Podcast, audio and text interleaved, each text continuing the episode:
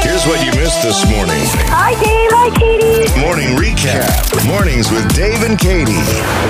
Hey, Stephanie, it's Dave and Katie from KXOJ. How are you this Hi. morning? Hi. I'm doing awesome. How are you guys doing? Well, we're doing really, really good, and we would love for you to tell us a little bit about your son. Is it Connor? And then Taylor, his fiance?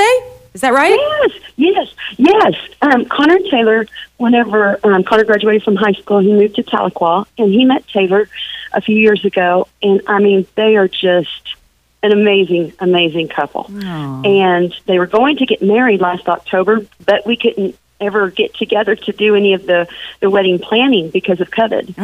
And so, so we've just kind of been, you know, kind of working on it. So they've rescheduled the wedding for this fall, and and so I'm trying to do everything you know I can, and and her mom too, to try to kind of give them the dream wedding since they've waited Yeah. a whole a year past. Yeah. Well, do you think going to the Tulsa wedding show tomorrow would help them? Yes, yay! Well, let's send them. You win the tickets. Thank you guys so much. That is so awesome. You're welcome.